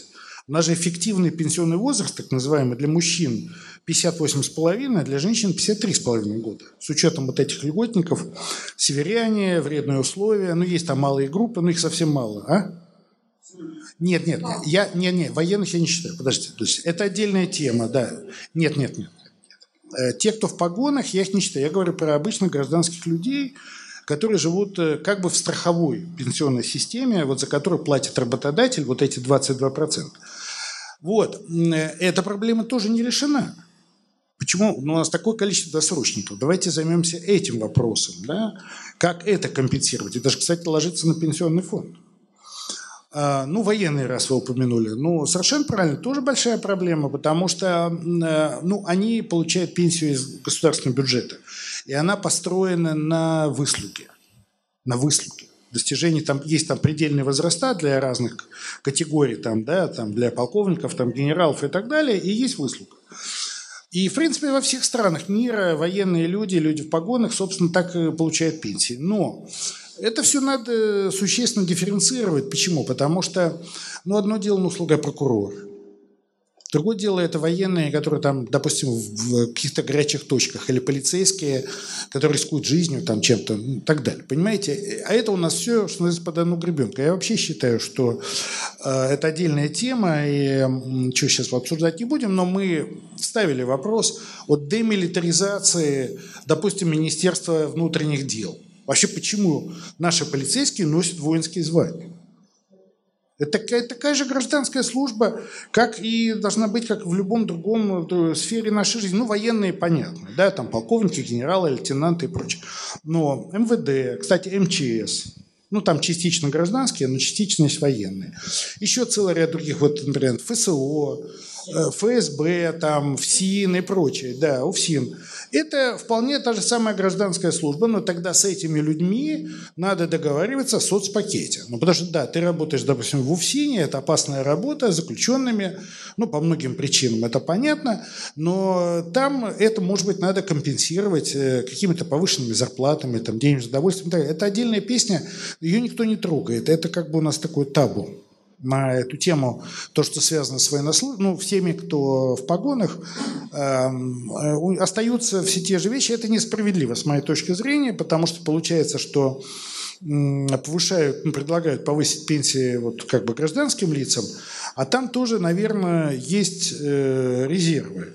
И те же самые льготники – там тоже есть резервы для того, чтобы что-то как-то думать и помочь тому же пенсионному фонду. Поэтому, возвращаясь к вопросу о женщинах, э, в принципе, я говорю, может быть, сейчас стоило бы обсудить не спеша вот этот вопрос про э, женщин, но у нас есть тоже два обстоятельства, которые, мне кажется, пока этому препятствуют, вот выравниванию. Потому что действительно у женщин Э, как у них э, когда-то были функции да, ведения домашнего хозяйства, ну, тяжелые, да, там, роды и прочее. Теперь у них у многих есть две другие функции. Первая – часть женщин – бабушки. В том плане, что они сидят со своими внуками, даже не потому, что не хватает детских садов. Сейчас более-менее как-то проблему решили. Но, кстати, в последние годы рубанули ясли.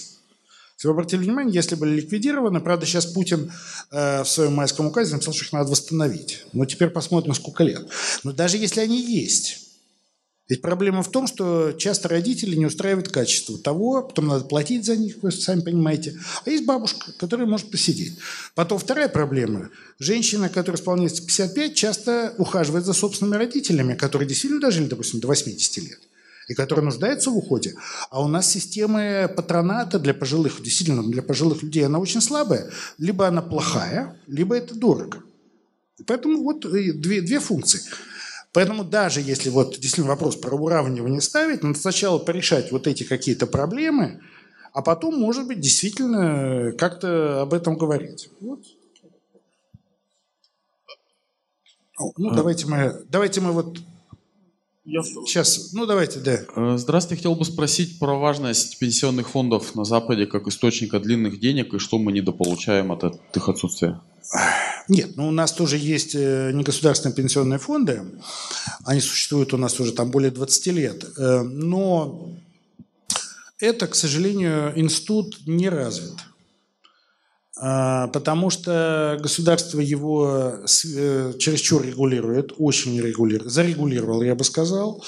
Потом, конечно, а, ну как бы, ну, например, ограниченные э, вклады, вот, которые в этих негосударственных пенсионных фондах, ограниченные инструменты, куда их можно инвестировать. Например, нельзя инвестировать в мировые какие-то индексы, там рынки и прочие дела. Там очень жесткое ограничение. У нас сейчас эти НПФ, они хранят деньги в основном в депозитах вот в банках. Вы знаете, какие там проценты? Вот и все. Ну, как правило, как правило. А, а, потому что государство не хочет, э, чтобы деньги уходили туда. Потому что если бы вот эти 6%, которые заморозили, да, если бы это дальше развивалось, то была тенденция. Люди все больше и больше, особенно молодые, переводили деньги, вы знаете, от государственной управляющей компании, ВЭБа, молчуны так называемые, и даже в первые годы, когда была заморозка, люди продолжали переводить оттуда деньги в частные управляющие компании, в негосударственные пенсионные фонды.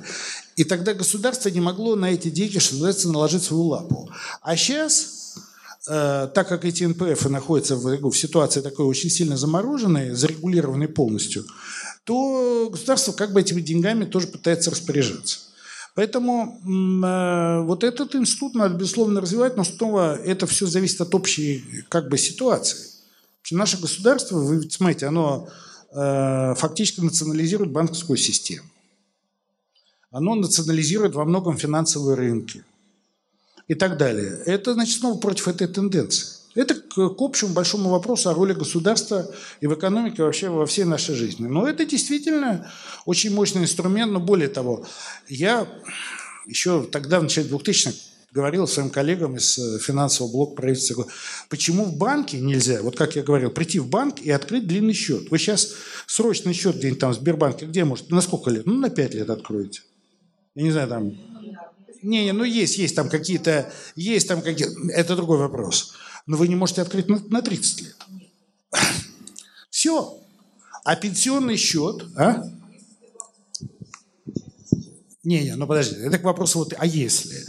А, по идее, нормальная пенсионная система с нормальными инвестициями, да, нормальными накоплениями, а, там должны быть, конечно, банки обязательно участвовать, страховые компании те же самые, э, где ваши деньги, безусловно, под определенной гарантией, но 30-40 лет могут храниться, причем вы можете и инвестироваться. Этого у нас нет принципиально. Потому что государство эти деньги хочет, что называется, взять э, себе в том или ином виде. Вот оно, допустим, вот эти новые поступления на накопительные счета заморозило, как я уже говорил, чтобы выплачивать пенсию нынешним пенсионерам. Такой как бы высшая степень цинизма. Хотя я помню, и вы помните, Силуанов первый год, когда это был в 2014 году, министр финансов, сказал, что деньги пошли на Крым. Это он сказал, ну, не знаю, насколько это правда, но он это, это как бы известный публичный факт. Поэтому э, пока вот такое будет у нас э, отношение к пенсионным деньгам. И последнее. А вы вообще знаете, вот за вас платят 22% пенсионный фонд, да? Э, вот те деньги, которые в пенсионном фонде, это чья собственность? Это федеральная собственность. Это неправильно. Так как у вас же там тоже счет есть, у вас же есть эти снился, правильно? И у вас есть ваш личный счет, на котором накапливается вот эти 22%. Это должны быть тоже деньги, вообще-то, ну, скажем так, не государственные. Пусть работодатель платит, но должны быть ваши деньги, которые вы не можете изъять, конечно, до выхода на пенсию. Очевидно. Но вы можете как-то влиять снова же на то, как эти деньги расходуются. А сейчас это поступает фактически в казну, ну, через пенсионный фонд – и прочее. Поэтому э, вопрос снова в финансовом рынке, в институтах финансовых, которые есть. Да. Вот там был... Вот там вопрос, сейчас я вам дам.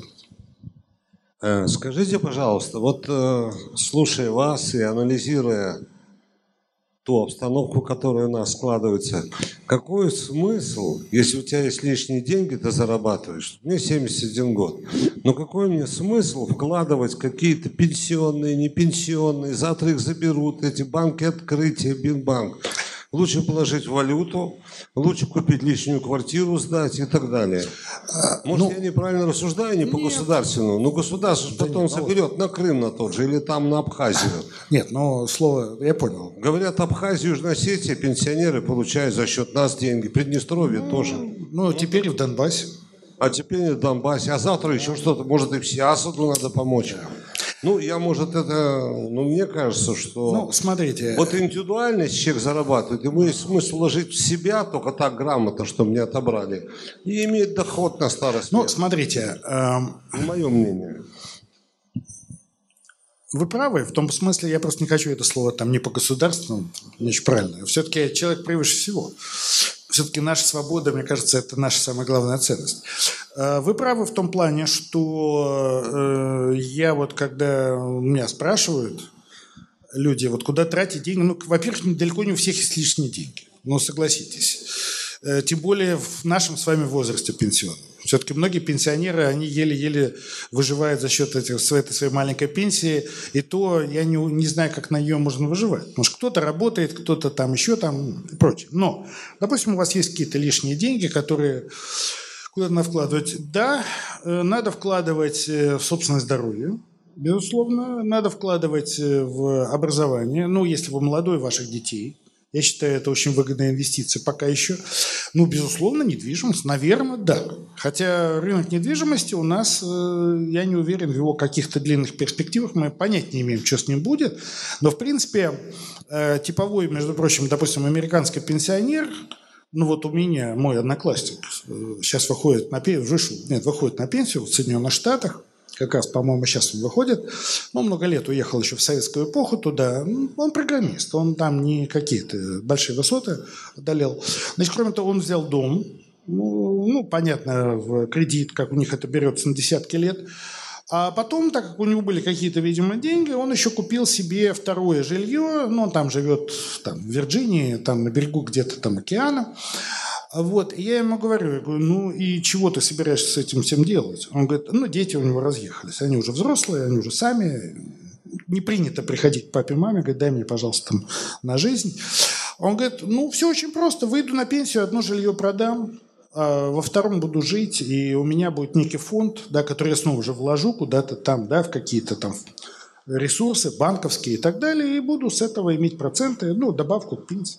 Это как бы такая стандартная жизненная ситуация, но я боюсь, что у нас, я еще раз говорю, у нас э, это доступно, может быть, только считанным процентом, к сожалению, нашего населения. Понимаете? Вы знаете стоимость нашей недвижимости. Вот. э, поэтому, в общем, в общем, вот так. А вкладываться, да, в какие-то там... Вот сейчас будет предлагаться Минфином и Центральным банком вот этот индивидуальный пенсионный, вы знаете, капитал, так называемая схема, ну, вроде добровольно. Потому что там, нет, сначала была схема, что всех на это подпишут, а вы, если хотите отписаться, то вы должны будете заявление написать. Это был расчет на идиота, что люди скажут, да ладно, черт из вашей зарплаты сначала, правда, ноль, а в следующем году там типа один процентик раз и пошел. В следующем году типа два процентика, а вы типа не заметили. Да? Хотя люди, конечно, все это замечают. Ну, сейчас все-таки они будут предлагать это реально добровольно, никаких там, э, что называется, подписок, а потом отписок этого не будет. Ну, уже посчитали, что у нас там э, кто может участвовать в такого рода системе добровольных накоплений, да, вот какие-то инструменты финансовые. Ну, те, у кого э, средняя заработная плата где-то за 60 тысяч рублей в месяц. Но это тоже под большим вопросом расчет, это если вы один и зарабатываете 60 тысяч, тогда, может быть, у вас там при определенном вашем образе жизни, да, может остаться там какие-нибудь 10-15 тысяч рублей, которые вы можете на это потратить. Но если вы, допустим, у вас семья, у вас жена, у вас дети, там муж там и прочее, там все-таки семейный бюджет. Там эти 60 тысяч растворяются, и, в общем, как бы там ни- ничего такого вы никуда не накопите с точки зрения вот этого. И там, конечно, возникают вот эти вопросы, а что будет с этими деньгами, вот как с этой накопительной частью? Это же все говорят. Ну да, ну сейчас мы государству доверим, да, а потом государство скажет под каким-то предлогом, что, ну, ребят, ну, ну вот, вот, вот так получилось, вот нам эти деньги понадобятся снова же нынешним пенсионерам, вот нам вот выплачивать, потому что им, их жалко, у них маленькие пенсии, что же вы такие жестокие, дорогие друзья. Поэтому эм, только индивидуальные схемы, безусловно, и только для тех индивидуальные схемы накоплений, вот прежде всего вот в то, что называется действительно человеческим капиталом, я считаю, Остальное, я считаю, все очень несерьезно. И поэтому, между прочим, у нас э, в пенсионный фонд так мало плательщиков. Смотрите, я уже сказал, это около 50 миллионов человек. На самом деле у нас работает где-то там около 70 миллионов. Вы понимаете? И при этом э, даже те, кто формально, за, за которых платят пенсионный фонд, часть, многие получают часть зарплаты, которые не проходят через э, счета, вот эти карточки, ведомости и прочие дела. Это, кстати, к вопросу о резервах. Да, вот когда говорят, у нас нет денег, вот тут господин Исаев, вице-спикер, сказал, все, пенсионная система исчерпала, даже нынешняя, вот эта несовершенная система, исчерпал свои ресурсы. Но что я думаю, у нас вообще-то в тени находится где-то 25-30% вообще доходов населения. Ну ты верни людям доверие. Чтобы люди действительно пошли, поверили, что это будет и им тоже хорошо, если они будут платить взносы в пенсионный фонд. Так у тебя сразу появится куча дополнительных денег, даже при старой системе. Хотя бы на этот переходный период когда ты можешь потом повышать пенсионный возраст, ну, например. Ну, вот так. Так что... Так, вы хотели вопрос? Кого вопрос? У вас? У меня вопрос такой. Они э, в пятнадцатом году, когда вот... Э, вам там не слышно сзади. Я в пятнадцатом году, когда делали очередную реформу, уже ступенчато увеличили стаж необходимый для выхода на пенсию, и там количество баллов тоже ступенчатое. Почему они не пошли? И уже появились статьи, что в некоторых регионах люди не могут выйти в 55 и в 60, потому что в 90-е они не были оформлены и так далее. Почему они не пошли путем вот хотя бы увеличения стажа? Это бы, с одной стороны, ну, вынудило людей э, обелять свою зарплату, да, хоть какую-то минимальную там, и с другой стороны, стороны, размыло бы вот это, ну, то есть они пошли просто на таран вот сейчас, вот этим своим. Нет. Что такого произошло, что еще год назад нам говорилось, что все хорошо и не надо повышать пенсионный возраст, а тут его повышают резко через полгода и там какими-то сумасшедшими темпами? Нет, ну смотрите, э, то, что эта бальная система действительно привела к тому, что многим сейчас, ну не многим, но есть уже какие-то группы действительно это в регионах, там зависит от зарплат, там от отраслевой структуры, когда люди могут претендовать только на социальную пенсию. Понимаете, она совсем мизерная. У нас же есть понятие, но это на 5 лет позже. Ты можешь выйти на социальную пенсию, да. Но я еще раз говорю, Голикова же заявила тут, что бальную систему будут отменять. Все-таки, ну, это значит, видимо, такое решение принято. Как раз она сказала, что будет переход э, на классическую схему, а классическая схема, она, собственно... Не-не, ну классическая схема, давайте подождем деталей, потому что я думаю, это детали появятся, может быть, к концу этого года. Сейчас пойдет какая-то там работа. Классическая схема э, учитывает и стаж, и заработок. Вот, вот как бы две вещи. Понимаете? И там, э, как правило, ну, сейчас же вы знаете, э, постепенно поднимают минимальный стаж страховой, необходимый для выхода на пенсию. Не-не-не. Да, да. Но сейчас э, там было... Да. Ну, нет, но хотят повысить до 15 лет. Надо сказать, объективно, да, в 90-е годы многие люди действительно не регистрировались, за них никто никуда не платил. Но объективно говоря, 15 лет трудовой стаж, ну, официальный страховой стаж, вот за который платили, но это не такая большая все-таки проблема. Было вообще 5 лет, помните? Вот с 5 повышают до 15. Вопрос не в этом, вопрос в баллах. Вопрос в баллах. Баллы просто настолько нивелируют ситуацию и настолько вам не позволяют, что называется, получить хоть какую-то пенсию нормальную, что и там же есть минимум там, по количеству баллов, которые вы должны каждый год набрать. Для того, чтобы вы действительно этот год вам был засчитан, для того, чтобы вам когда-то пенсию. Вот там вот. Ну, наверное, у меня возникает вопрос, э, если будет возврат вот к этой классической схеме, будет ли пересчет обратно?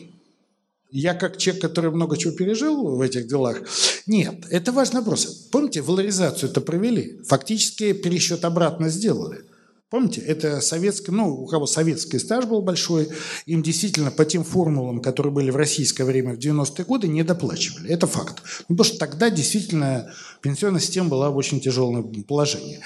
Потом в 2000, по-моему, это был 10 год, вернули. Ну, отчасти. Помните, там было довольно большое повышение, особенно у кого э, был большой стаж советский. Теперь, видимо, мне кажется, если бы меня спросили, э, нужно сделать такую же, видимо, валоризацию тем, кто пострадал от этой бальной системы. Вот за эти три года, с 2015 года. И источники есть. Это разово, между прочим. Это не никаких тут... Это один раз делается. Это повышает, конечно, базу, с которой потом надо отчитывать индексацию и прочее. Но смотрите, я, честно говоря, поражаюсь. У нас в этом году э, бюджет будет с профицитом федеральный. Да. Правильно. Нет. Фонд, наци... не знаю, фонд национального благосостояния, который призван стабилизировать пенсионную систему, более 3,5 триллионов рублей, потому что нефть, вы знаете, есть бюджетные правила, свыше 40 долларов за баррель, все туда идет. А сейчас нефть стоит за 70. И по прогнозам вроде бы никуда она там вниз падать не собирается. То есть фонд будет постоянно пополняться. Кроме того, у нас э, крайне низкая нагрузка, на, долговая нагрузка на государство. У нас э, долгов суверенных очень, у нас корпоративные долги большие, а суверенный так называемый долг очень маленький. Поэтому для того, чтобы еще спокойно подготовиться и вот эти все решить вопросы там, в течение лет, денег вполне достаточно. И не нужно вот, э, вот то, что вы, вы говорите. Не знаю, почему было принято это решение, я догадывался, что оно будет, честно говоря. Для меня это не было неожиданностью. Вот. Но, возможно, это какой-то политический финт, э, потому что, обратите внимание, это уже чистая политика, это уже не социальная вещь, не экономика. Ну, Путин же якобы не в курсе. Ну, как бы сказал Песков, он не участвует. Хотя мы понимаем, что он дал отмашку. Но нашей стране без его решения ничего не... Тем более такие, такие решения мощные – они не проходят. Может быть, э, он посмотрит, они сейчас же контролируют, смотрят в администрации президента, что с настроениями людей, проводят массовые опросы, кстати, закрытые, как кто себя чувствует. Не исключаю, что они могут дернуться там осенью, допустим, пойти на какие-то шаги по там, существенному смягчению этого. Но я еще раз говорю, я думаю, что вероятность этого маленькая, маленькая. Вот, скорее всего, Э, они сделают какие-то небольшие поправки, очень небольшие поправки то, что кто читал проект закона, он есть на сайте Госдумы, можно его зайти посмотреть, он висит, он, конечно, ну, удивительный. Там вот, знаете, э, он очень маленький. Там написано так, в закон такой-то, да, вместо цифры 60 вставить цифру 65. Вместо цифры 55 вставить цифру 63. А как это будет идти с моим приложением? В приложении вот там эта вот ступенечка, как вот по годам будет повышаться, вот это в приложении. Вот. Они э, повышают пенсионный возраст льготный, который есть, например, чернобыльцев. Ну, их не так много, но тем не менее. Они повышают северянам.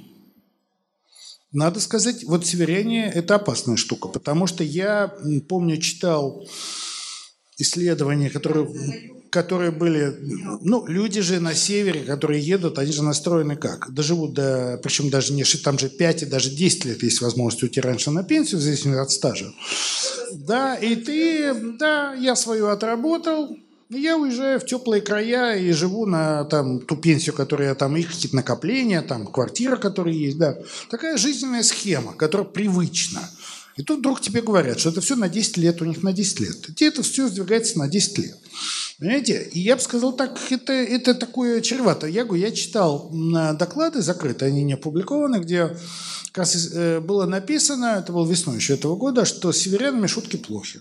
Что вот не надо, да, не надо ставить вопрос о том, чтобы взять вот это дело подвигать северянам. Ну вот взяли, видите, и предложили. Может быть, северяне пока еще не читали этот проект закона. Ну, наверное. Ну, не знаю. Посмотрим. Это уже чисто политический вопрос. Что будет с этим э, проектом закона, не знаю. Не знаю, не могу сказать.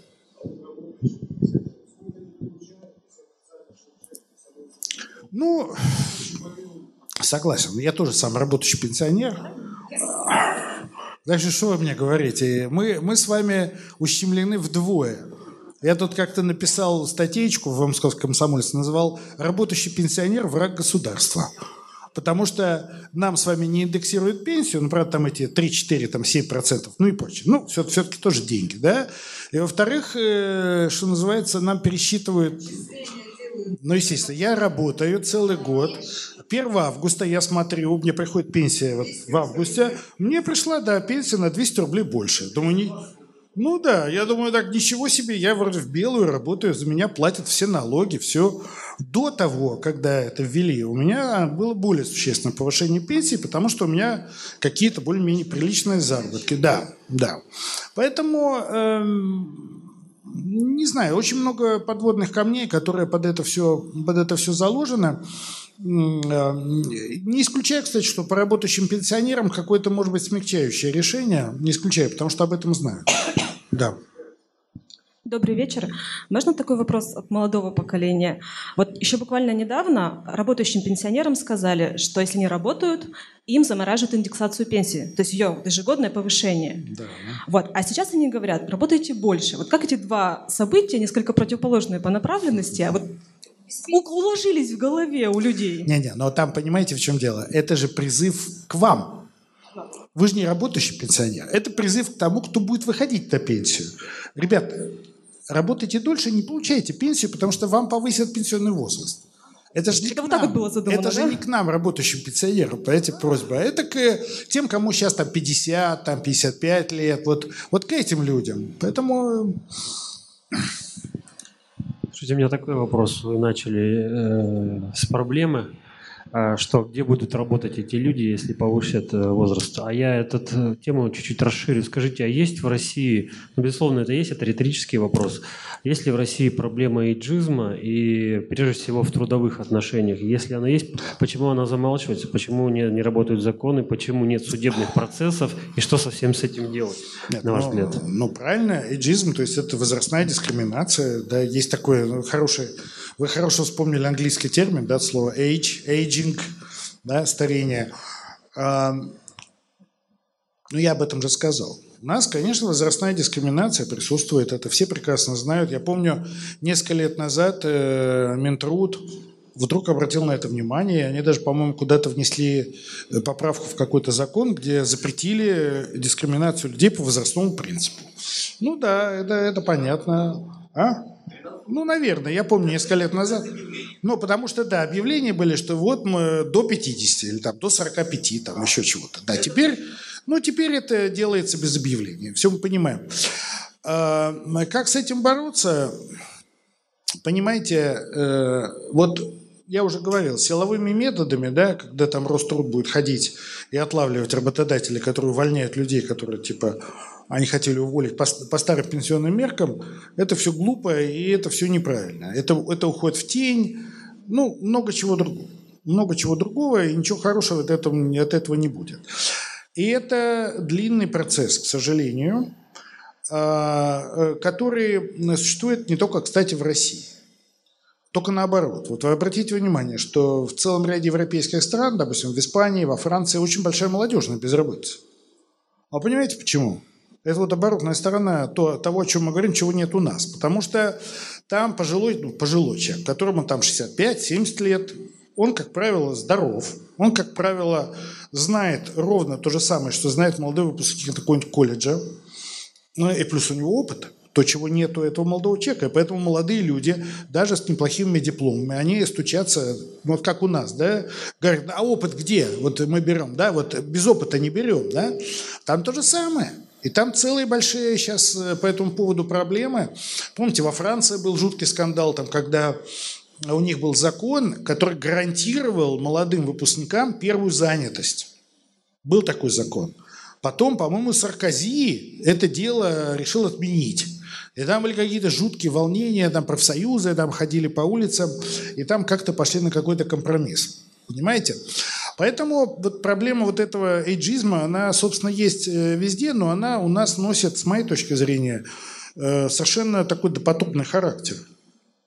Когда, ну вот эти молодые, у которых там безработица, да, это плохо, когда молодые люди не имеют работы, и э, это, конечно, надо как-то... Я понимаю, что там большие по этому поводу сейчас дискуссии, как это все должно решаться и прочее. Но у этих людей все-таки в основном жизнь впереди.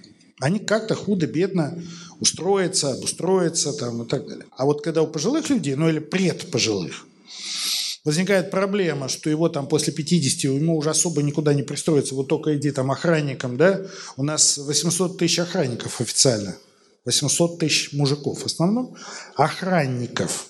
Это официально. На самом деле порядка миллиона. Миллиона вот стоят. А?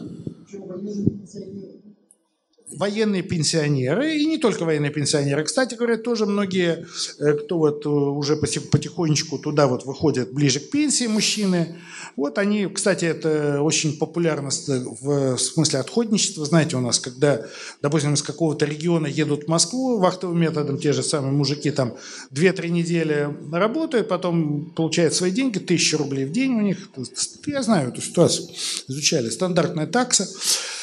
Вот, э, и э, у нас, э, смотрите, все вот эти вот такие профессии, куда молодые не пойдут, всякие гардеробщики, консьержи, там, уборщицы, там, и так всякие прочие дела, да, и, но это в лучшем случае, это в лучшем случае. И в этом смысле у нас э, социальная проблема намного более острая и кричащая. Вот это наш эйджизм по-российски, когда вот э, пожилых людей в силу вот отсутствия вот этих институтов, прежде всего рынка труда современного, где люди могли бы вот менять свои профессии, мобильность какую-то иметь, э, вынуждает вот к такой, я бы сказал, дожитию, да, вот на, в эти годы преклонные. Так что вот так, это и есть. Но это так не решить одним махом.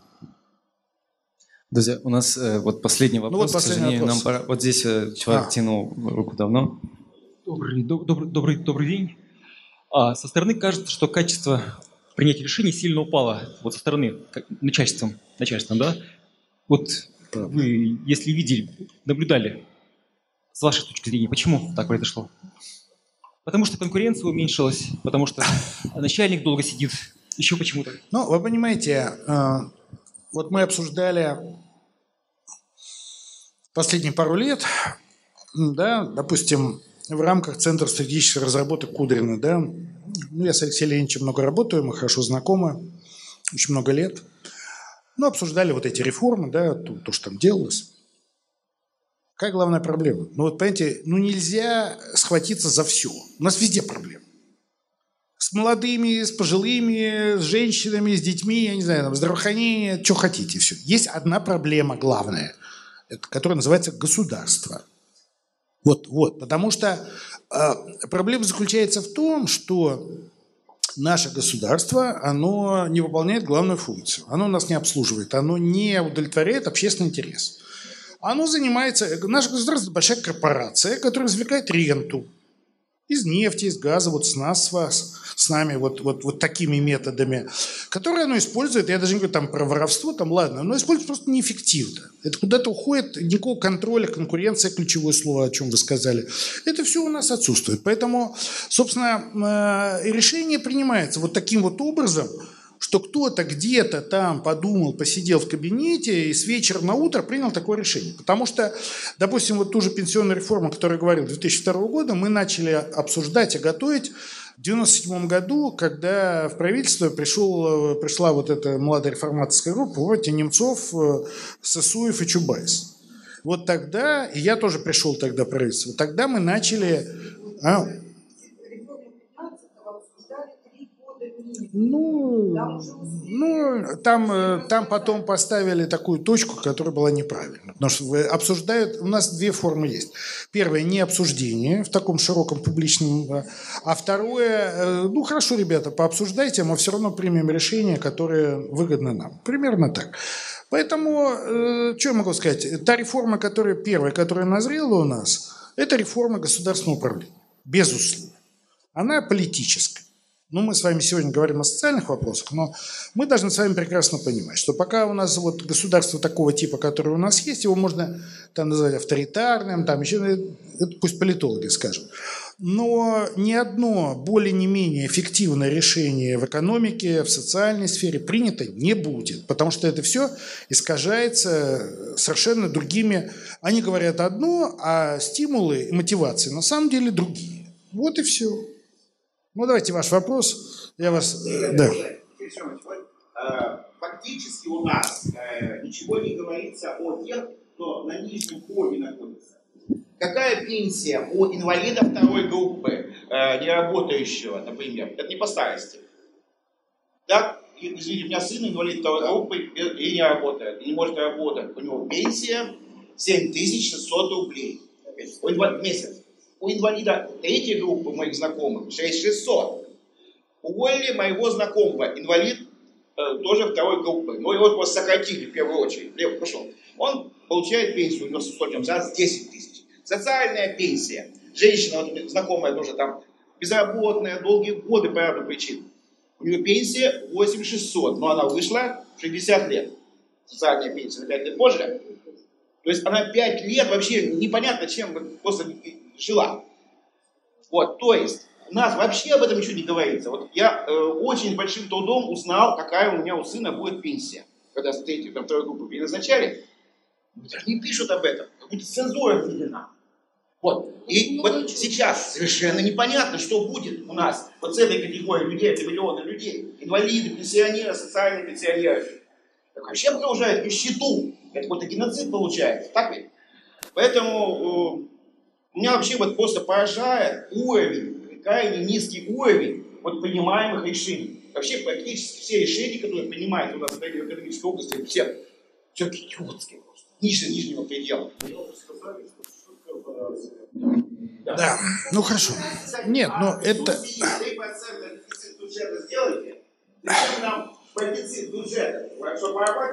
Да, ну, ну понятно. Ну, понятно. Нет, просто это к вопросу последнее, что хочу сказать, что э, э, повышение пенсионного возраста, да, раз уж мы снизились до этой темы, мы начали со старости, со старения, да, и это, на самом деле, должно быть большой социальной программой, которая касается целых больших групп людей, других, вот о чем вы говорили. Потом это касается того же образования, там, здравоохранения и так далее.